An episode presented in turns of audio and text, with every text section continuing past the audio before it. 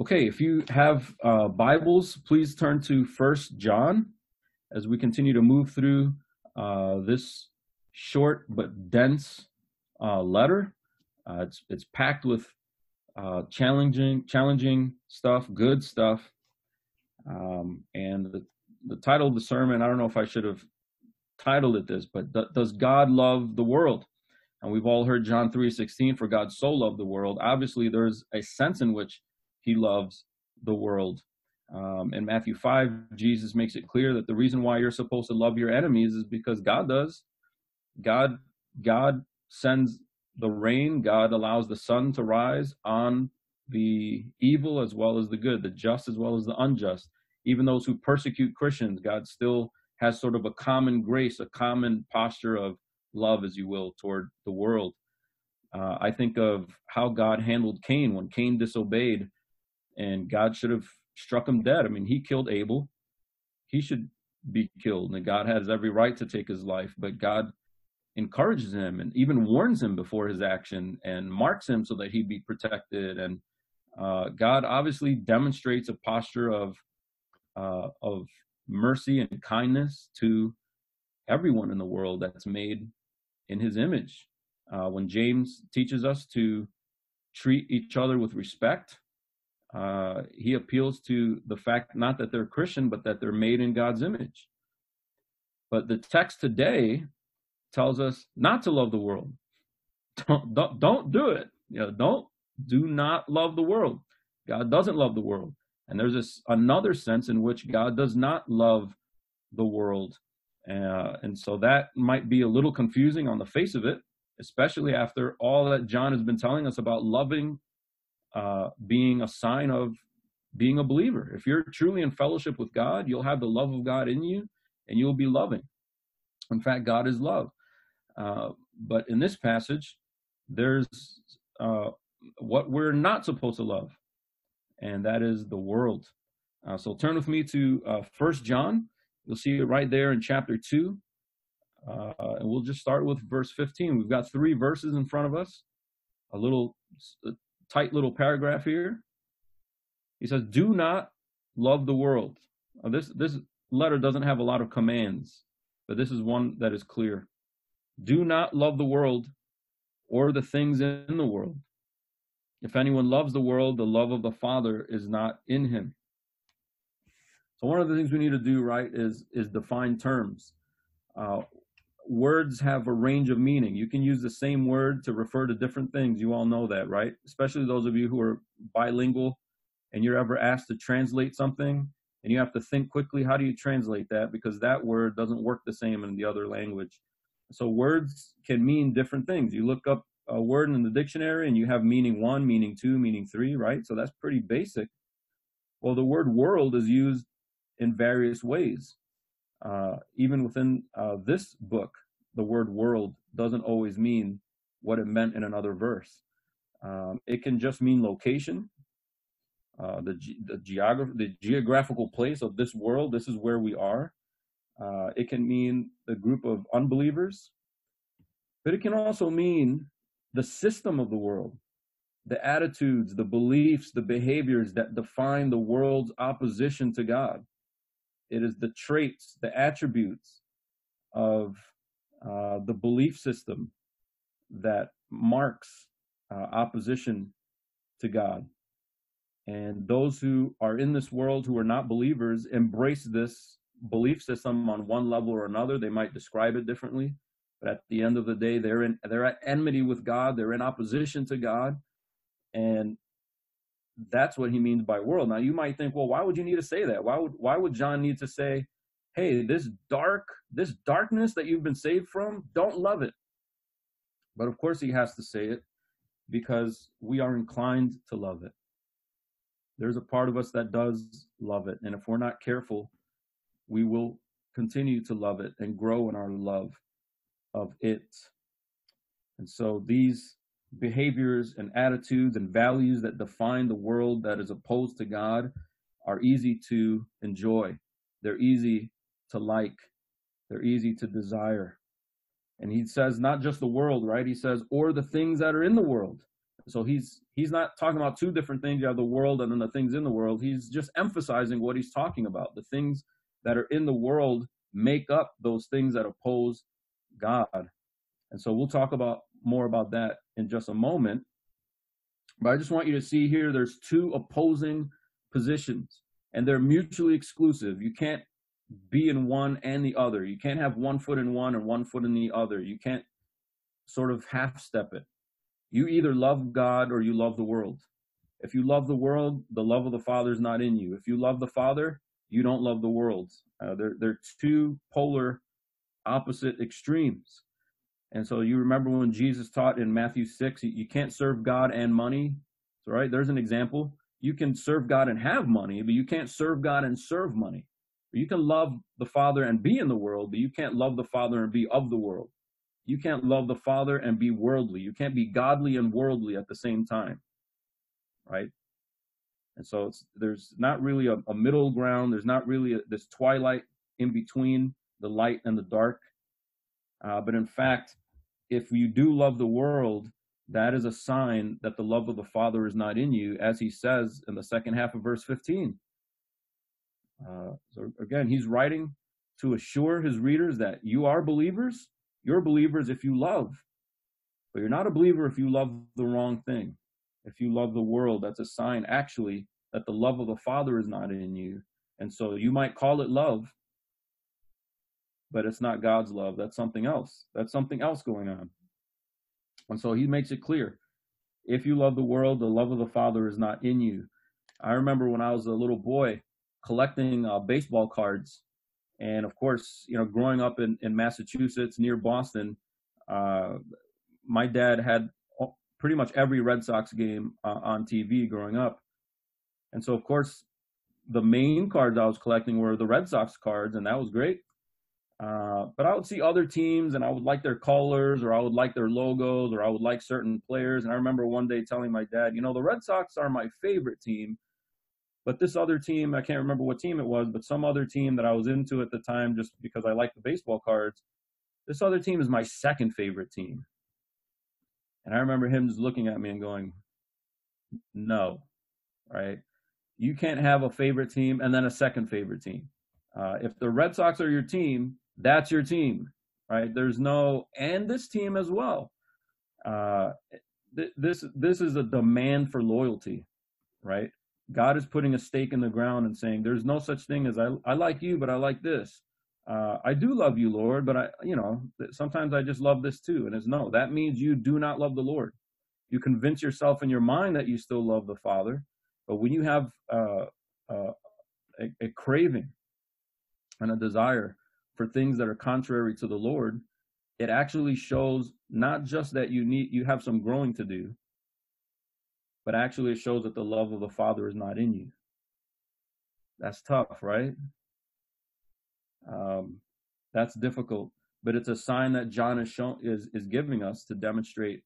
Here's what people that talk the talk but don't walk the walk. Here's what they look like. If you look at their lives, they might uh, know a lot of Christian language. They might show up to church, but what their lives look like is they love the same things the world loves. Remember last week we talked about love looking different than the world. Everyone in the world loves the lovable. Everyone in the world loves those who love them back. Christian love is loving those who even persecute you. They revile you and you don't revile them back. That it's different. It's distinct. So that's on the positive side, but on the negative side, the things that entertain the world, the things that make the world clap, the things that make the world give a thumbs up, the things that the world follows and likes, right? Uh, the trends that are exciting to the world don't excite you because those things that are in opposition to the Father, uh, you do not love because you love the Father. And so, uh, if you've ever heard someone talking smack about a best friend or your spouse, uh, that sort of anger that you feel uh, when someone else is being maligned that you love, I mean, compound that. Extrapolate from there. You love God, the world hates God. How can you love the world? They're in opposition to Him. Um, well, that takes some defining, uh, but the point here is that we're to love God we're to love God by rejecting the desires of this world. Uh, and John describes what he means by world by describing what's in it, everything that's in it. And so in the next verse, he says, For all that is in the world, like I said, we'd come back to that because he already mentioned that. Uh, do not love the world or the things in the world. And he gets back to in verse 16. For all that is in the world, what is he talking about? Is he talking about mountains? Is it wrong to take a hike? Mountains are in the world. Is he talking about food? Food is in the world. Should I not eat food? Is he talking about sports? Should we not play sports? Oh, no, no, no. He, he's going to define what he means by the things that are in the world that are in opposition to God. And he gives us three items all that is in the world, the desires of the flesh, the desires of the eyes, and the pride of life. Those are the three things that that summarize the things that are in the world that are against uh, that are against God. That that show that when you love these things, the love of the Father is not in you, and if the love of the Father is in you, then you don't love these things. The desires of the flesh, the desires of the eyes, and the pride of life. So we'll, we'll move through, through these pretty quickly, just unpacking what, what they look like, what he means by them. And it's not really all that hard, but you'll see the word desire in the first two of the three, right? Desire means craving, right? It, it's, it's you, it's a want. And there's the desire of the flesh. Now, some Bible translations specifically translate this as uh, a physical lust uh, but it, it includes that, but it's broader than that. You know, but by flesh, he doesn't only mean uh, a, a, lust kind of thing, but of course that's a part of it. But is it is a carnal desire, right? The word carnal means fleshly, right? From if any of you know Spanish, carne, right? It, it's meat, it's flesh, and that's that's the word here. Just the things that the the, the flesh wants that are opposed to what the spirit should want, the things that are opposed to righteousness. So, no, he's not talking about taking hikes. He's not talking about skiing. He's not talking about enjoying enjoying a plate of food.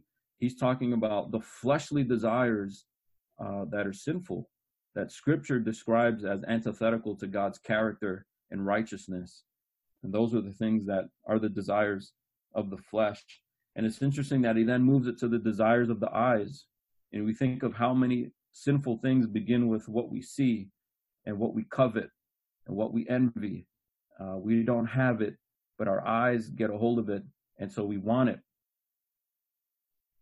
And so part of being blind and stuck in the dark is not that you don't see anything, it's that the things that you do see and want, the things that you want to go after, you blindly go after them and desire them uh, because you don't see that they're a path to destruction and that they don't fulfill you at all.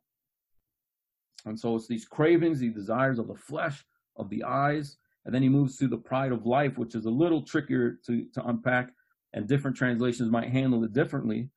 Um, but he doesn't mean proud to be alive, right? Like it, it's wrong to be happy that you're still breathing. I mean, that, that's not what he means. But by pride of life, he means a, a boastful arrogance for the stuff of life the things you can accumulate in life. You might go, wow, that, that might sound like a little bit of a reach, but the word life there, uh, bios, is often used in scripture for possessions, property, material wealth, the things that you can accrue in life. If you take a quick look at the same book, the same book, First John 3:17, he says, if anyone has the world's goods and sees his brother in need, yet closes his heart against them, how does God's love abide in him? You see how that's the same concept? You say you love God, you have goods, but you don't meet your, uh, someone else has need of what you have extra of, and you don't give it to them. That's loving the world instead of loving God. The word for goods, the world goods, goods there is bios. It's life. And so what John means uh, by this word in this context is not loving that you're alive. That's great. It's not like we're supposed to be suicidal. That, that's not what he's talking about. A boastful, proud arrogance for the stuff you've got. You have a lot and you want more of it. And so this moves it into not just interior desires that we have, but the attachment we have to external things, things that are external to us, and those uh, those kinds of cravings, uh, those kinds of desires and wants are dangerous, especially for those of us who have so much stuff. We've got so much stuff. Any one of us can put probably two thirds of our stuff up on Craigslist tomorrow and be completely fine the next day. I mean, we're, we're complaining because we went to Jewel and the ho hos were gone, and there's people starving in other places of the world, right? This is not difficult yet. We, we haven't hit difficulty yet. Difficulty is not that they're out of Twinkies, right? D- difficulty is starving. And so we're, we're, we're so comfortable uh, with all the stuff that we have. And I would commend to you that if you've got a bunch of stuff laying around, hey, we do too. We're, we're using this this at home time to just really try to clear clear a lot of things out of our home that just collect over time uh, that are not necessary. Um, and so we want to make sure that we're not suffocated. You remember when Jesus talks about uh, the soil and the seed that's planted, the, the, the gospel seed is planted in, this, in these different kinds of soils, and three of the four soils don't make it right? And one of them is because of possessions. All right, you want you start out in the Christian life, you enjoy something about Christianity, but at the end of the day, when push comes to shove, you like stuff more than God. And that is a sign that you will not endure. And maybe this is a time to really reckon with what makes us comfortable uh, and what really are we depending on what do we love? What gets us up in the morning? Uh, what keeps us going? Uh, what keeps us uplifted and encouraged? It should be the truths that we learn about our unchangeable Father, this Father whose love doesn't change based on circumstances. But if we love what circumstances can provide, then uh, it's a misplaced love. We cannot serve both masters. We love God we love God in as much as we do not love the world. We reject these desires, these tastes, these cravings that are natural to our flesh, and we reject those things. Um, and the things in this world that are cravings, it's not just the things that we crave, but it's the craving itself. It's the wanting of it, right? So having a, a car, a new car, it's not wrong to have a vehicle. It's the wanting of the fourth vehicle. It's the wanting of the better vehicle, the newer model. Uh, it's the hankering to have it, right? And so even things that are normal, even things that are just sort of mundane and not really necessarily righteous or unrighteous, it's the craving of it and the desire to have it that is unrighteous. And so, uh, it, like I mentioned, the things in the world that aren't evil, like food. God gave us food. He designed our bodies to eat food. But can we idolize food? Can food become your one of your primary sources of comfort? And so when you're feeling a little anxious, you go directly to the pantry.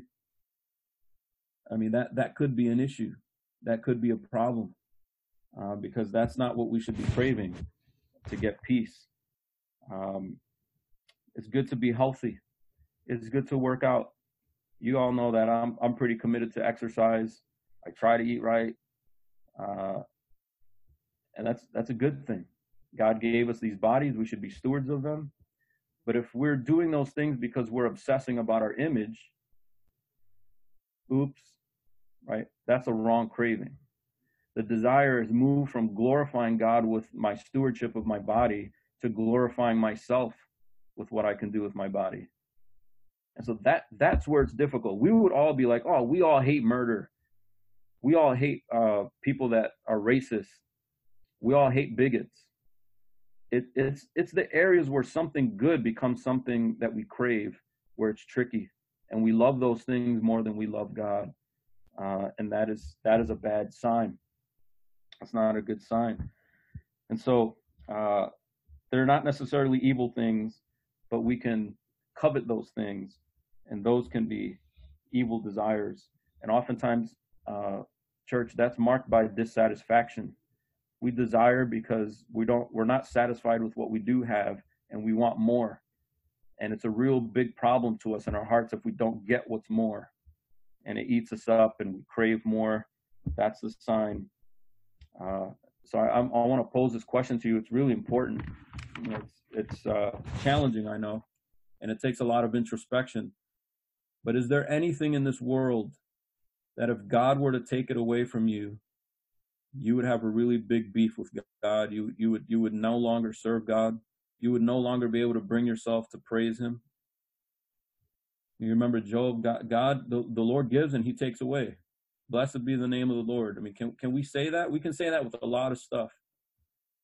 But there may be one or two things or people in our lives that if God took that away, no deal. I will not serve you anymore. Uh, God may bring that kind of testing into your life, and if He does, it, it, you have to you have to already have been making sure that your hearts uh, your heart is set on the Lord and not on things that you can get out of the Lord. Because if you do, uh, if you love those things more than God, if you love the gift more than the giver, uh, then that is not the love of God. That's something else. And really quickly, as I think about cravings of the flesh, and I, I mentioned that the craving of the flesh is not limited to lust, but that it does include lust. Uh, I think that's a very pertinent thing. Uh, part of how we demonstrate what we enjoy is through entertainment. What are we entertained by? What when we're entertained by something we we you know we like it obviously we enjoy it we laugh at it we enjoy it. Uh, are we entertained by the same things that the world is entertained by? Are we entertained by things that play on our carnal desire uh, fleshly desire including lust? I think that's a big issue I have to give credit here to uh, uh, uh, Kevin DeYoung, uh, who pointed this out.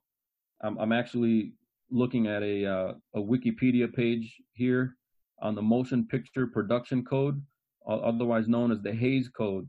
And uh, just give me a, a minute here to, to, unpack this. I think it's really interesting. Um, there was a time when, in the 1920s, when Hollywood was getting so bad movies were getting so raunchy and what was displayed on the screen wasn't kept on the screen. What was happening behind the scenes what was happening in real life was sexual abuse rapes adulterous affairs and it was destroying hollywood from the inside out. Uh, states were threatening to uh, to start uh, really regulating uh, the movie theater and uh, so Hollywood got a little scared. They decided to police themselves, and they hired Will, Will H. Hays, who was a Presbyterian minister, and they say, "Hey, give us some guidelines so that we don't publish garbage, uh, so that we keep things clean, uh, so that our entertainment can be of good conscience. Give us some guidelines." And so they put this statement into place by 1930, and by 1934 it was strictly uh, um, uh, regulated according to this list. And there's a whole long list. I'm just going to give you some of them. This is again, these uh, this code was proposed in 1927. All right, and they resolved quote that those things which are included in the following list shall not appear in pictures, movies produced by the members of this association, irrespective of the manner in which they are treated in other words, these things don't belong in a movie, even if in the movie the characters are disgusted by these things. It shouldn't be in the movie. Number one, pointed profanity by either title or lip. In other words, even in the subtitles or in the wordings of the of the name of the movie or in what the characters in the movie are saying, uh, to not use cuss words essentially, vulgar expressions, profane words, including uh, uses of God or Lord or Jesus Christ. Number two in the list is any licentious or suggestive nudity in fact or in silhouette. any lecherous or licentious notice thereof by other characters in the picture. A bunch of other things here about perversion. Uh, and then number 10, I'll just throw this one in here ridicule of the clergy. I don't know if you've ever noticed, uh, pretty much, I want to say 99% of the time, a pastor or a priest or some clergy member is in a movie. He's an idiot.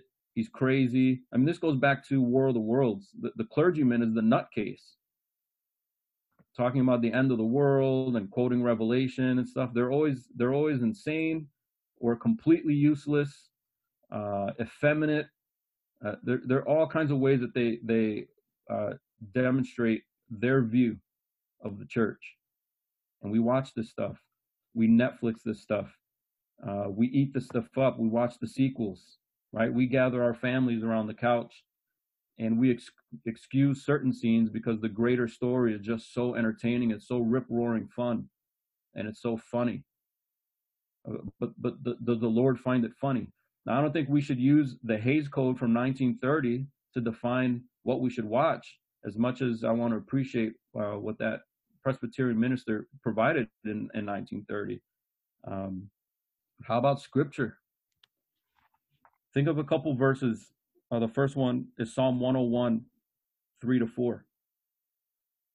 And where the psalmist says uh, in Psalm 101, he says, I will not set before my eyes anything that is worthless.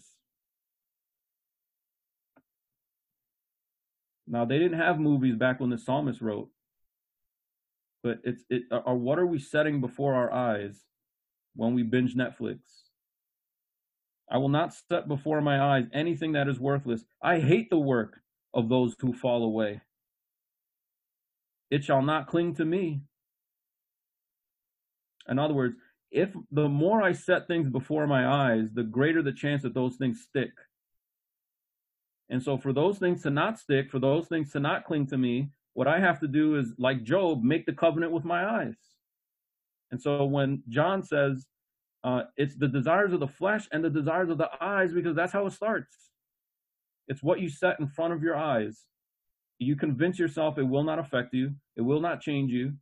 Uh, but when Paul tells us to not be sucked into the vacuum, vacuous pattern of this world, but instead renew our minds, uh, we're definitely not doing that if we're setting before our eyes the kind of things that God hates. He says, A perverse heart shall be far from me. I want to put that stuff far from me. And I don't know. I think it's difficult to come up with exact standards, right? Uh, maybe we, maybe some of our families in here need to come up with their own Hays Code you should not be dependent on the MPAA association to tell you what's rated R. You remember back when you used to uh, uh, go to Blockbuster or Family Video and you knew that adult section in the back, you're not supposed to go there? Who decides that that's adult and the stuff that's not in the adult section isn't adult? Who decides that? Pagan people in Hollywood decide that. Don't let them tell you when your child is ready to watch something. Don't, don't let them define for you what you and your spouse should be watching together on a couch. That's the world. Use the Bible to come up with your standards. Now, your standards might be different from mine, and I might allow something you don't, or you might allow something I don't. And we all know of families out there who basically have banished TV and don't watch anything because everything is worldly. You know what? I'm not going to criticize them. I, I can't say, oh my goodness, you don't watch these movies? They're clean. What is wrong with you, you Neanderthal? Good for them. Good for them. But these are the kinds of things that I think uh, he's trying to protect us against, even though they didn't have technology back then. Could you imagine John and his beloved little children, as he calls them, uh, after church grabbing a meal and then going to uh, a, a theater, an amphitheater, and watching lewd scenes. Could you imagine that? Well, do we do that? From the privacy of our own homes on Netflix? What do we set before our eyes? One more verse uh, from Proverbs 5. Proverbs 5, 15 to 17.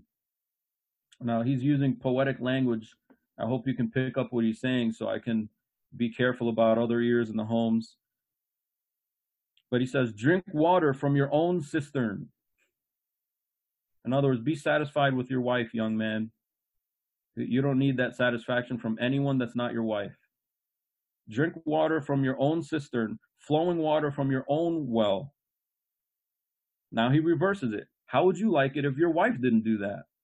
How would you like it if your wife spread what's only yours to other people? So he says, Should your springs be scattered abroad? Should your streams of water be scattered in the streets? Let them be for yourself alone and not for strangers with you. Should your wife's springs be scattered abroad, streams of water in the streets? Imagine he said, streams of water on the screens. And when he says, don't let that be for you alone and not for strangers with you, you might go, well, that's not my wife up on the screen. That should be somebody's wife. And oftentimes it is somebody's wife. And just because she's paid, just because she consented to a contract that allows her to spread her springs out on the screen, doesn't mean you should partake. Those are strangers. And in this context, the stranger is someone who's not your spouse. The only reason why this is difficult for us to hear, the only reason why the chatter after this sermon is going to be, wow, Pastor really went in. Ooh, that was really hard. The only thing that makes it hard is how accustomed we've become to the world standards. I mean, th- in 1930, some of this stuff was abominable. They had to put that code in place in 1930. Now, I, go watch movies from prior to 1930. Won't hold a candle to the stuff that's out there now. So if you need resources, if you need resources to help you discern uh, the content of a movie before you watch the movie, uh, reach out to me, and I'll I'll point you in, in the direction of some resources. But I think one principle that's helpful, if it's questionable and you're not sure, take a pass. Go read a book. Go play a board game. Go engage with someone uh, human and in person. Go have a conversation. Uh, you know, get into the Word. When, when, when's the last time you picked up a theology book? And if if we if we put shows and movies and list them out on a sheet of paper that we've watched in one year, and pair that with how many books of the Bible we got familiar with, how many verses we've really dug into and took notes on, would that demonstrate where our love really is? Uh, is, is, that difficult? Yes. Is that difficult for me? I grew up watching all kinds of movies. I can't believe the stuff that I watched when I was a kid. Uh, there, there have been times where like, hey, hon, let's let's let's show this movie to the kids, and then and then we look it up and we're like, whoa, I don't even remember this stuff being in there, right? Because, um, because it's it's we're so accustomed to these things uh, that are in these uh, sources of entertainment and I got to tell you, pick up a book doesn't mean just pick up any book. I remember I was in an airport and I picked up a book. It was like the, the best short stories of 2017, something like that. And I literally had to throw it in the garbage. It was a book. Now, I don't want to read about scenes that describe Proverbs 5. That's not my wife. I literally chucked it in the trash. And so you might have to do a clean out I, I commend that you come up with some standards and some rules that are not adopted from uh, Hollywood. But as you read scripture, what you think scripture talks about uh, as God's uh, heart and desire, the things that God loves, uh, to come up with some standards for your entertainment, songs that you listen to, movie shows that you watch, books that you read, the things that entertain us that are ungodly. Uh, because I think it it's difficult to cultivate a love for God if we continue to entertain ourselves with things that are not of Him. Be willing to walk out of theaters. Be willing to uh, stop a show. Uh, be willing to take uh, Netflix off if you're not able to control yourself. Detox for a little bit. Whatever you need to do to not set before your eyes the things that are worthless. And so I want you to think about the choices in your entertainment and whether those choices in entertainment prove what you love. If you love what the world loves, you can fill in the blankets more than just about entertainment, but scripture demonstrates that God's love uh, is a kind of love that demands loving Him back and loving what He loves. And it's in contrast to the world's standards and it's con- contrast to the world's values. And it's adhering to God's view on the matter when they conflict. Finally, verse 17 talks about the futility of loving the world. It doesn't even make sense to love the world. He wants to leave you with sort of a practical concern to say, look, it, it's it's there, there's a futility of loving the world, and it's shown in the fact that God saves. God's saving love is for those who love Him instead of the world. Verse 17. The world is passing away along with its desires, but whoever does the will of God abides forever. And so it's the world, again, he brought this up before. The darkness is passing away. He's saying this world is passing away, so all of it is in vain. We invest in all of this stuff. We invest all these hours in these entertainment sources, or we invest all of this money in getting the third thing, the fourth thing, the bigger thing, the greater thing, the newer thing, the updates. And none of that stuff is going to last. All of that stuff is passing away. What lasts is the person who's obedient, the person who proved that they love God by obeying God. It's whoever does the will of God who abides forever. Again, John emphasizing if you love God, you'll show it in your obedience. Amen. Right? Your love for God will be demonstrated in how you respond to this text. The fleshly temptation would be like, wow, that's a preacher. He's supposed to say that. Wow, Pastor Lucas is really strict. I'm saying go back to scripture and allow scripture to define these things for you. Allow scripture to show you what God loves and allow your heart to set those things before your eyes instead. And it's proven in obedience. Uh, now, here's what the world will tell you. Uh, you're a Christian, you're supposed to love everybody. What do they mean by that? Do we love everybody? Yeah, there's a sense in which we love everybody. Does God love everyone? Like I said in the beginning, there's a sense in which God does love everybody. There's another sense in which God hates wickedness. And what the world means by you should love everyone is you should love them by approving the things that they do that are worldly. Now, I ask you if verse 17 is true, the world and all its desires are passing away, and only the ones that obey God are going to make it. Is it loving to approve uh, a lifestyle, to approve behaviors, attitudes that demonstrate that that person is not going to make it? Is it loving to just be like, oh, God's cool with it, God's cool with it, and they're not going to abide forever? No, that's that's not loving. That's damning. And so, one of the ways we love our neighbors who are unbelievers, who are trapped in the cravings and desires of this world, is to uh, of course, tell them we're not up on some high horse. We're forgiven people. We're broken people. We understand the cravings. We understand desires. I may not understand your particular cravings, but I've got my own. We all have cravings and we all have these desires, but thanks be to God. He has set his saving love upon me in a way that frees me from the flesh, frees me from the slavery to sin. I don't have to give into those cravings anymore. And he's giving me a new taste, a new craving to abhor those things and to love him and to love the things that he loves. And you can have that too. You can obey God. You can do the will of God if you come to know Christ. The reason why Christ came to die is for our transformation, right? It's for our change so we can be different. And that's the hope that we offer. And this is proved in our love for God. This is proved in our rejection of the world and its desires. And we're not helping anyone if we just want to have a comfortable conversation with them and let them know that we like them a lot. This has to go beyond liking people, but loving them with the truth and helping them understand there is a way out of darkness and it is light.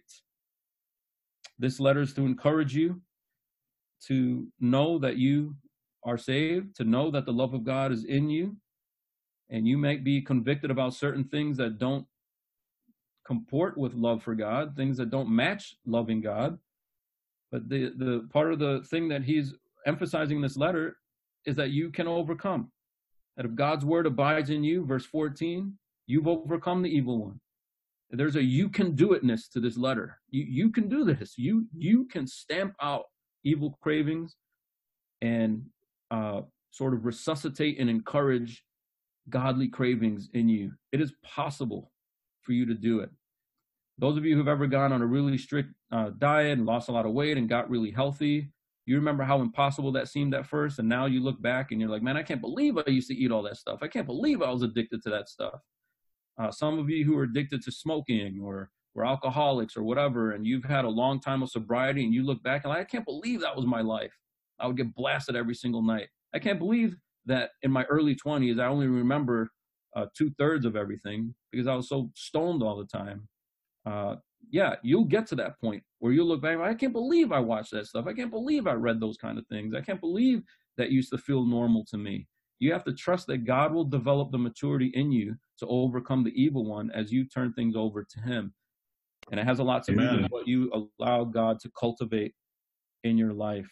So I want to encourage you the things that God talks about that are difficult to embrace. They're difficult because we're still uh, we still are battling cravings. Uh, the fact that you are sensitive to those cravings doesn't mean you're an unbeliever.